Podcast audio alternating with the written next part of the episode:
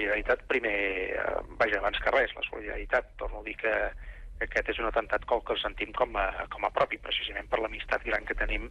amb el poble francès, pel nostre veïnatge, pels llaços eh, i lligams culturals de tot tipus. Eh, tot això doncs, eh, passa uns quants quilòmetres al nord, però de fet és com si passés en el nostre propi, eh, en el nostre propi territori, no? I sobretot doncs, eh, prenent totes les mesures que estan al nostre abast per eh, prevenir qualsevol eh, problema que puguem tenir. Jo espero que no sigui així, però evidentment doncs, eh, Europa està en el punt de mira, París eh, i França concretament és el segon cop que passa en un sol any, ho recordareu molt bé, perquè aquest passat mes de gener vam tenir aquells dramàtics atentats de Charlie Hebdo, per tant, eh, bé, nosaltres doncs, el que hem de fer és això, és eh, estar a punt, estar preparats, posar tots els mitjans disponibles, que són molts, per eh, donar aquesta,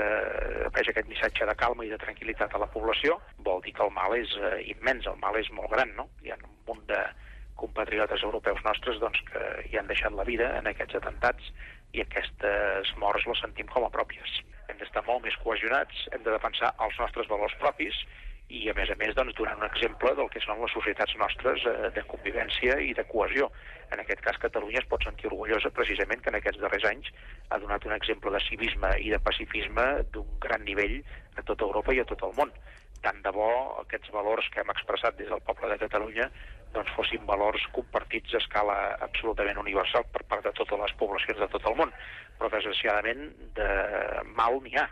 de gent que vol fer mal n'hi ha, de gent doncs, que actua brutalment n'hi ha, n'hi ha hagut sempre i n'hi segueix havent ara. I això vol dir que ens hem de defensar més que mai i sobretot hem de ser més carns i més forts que mai.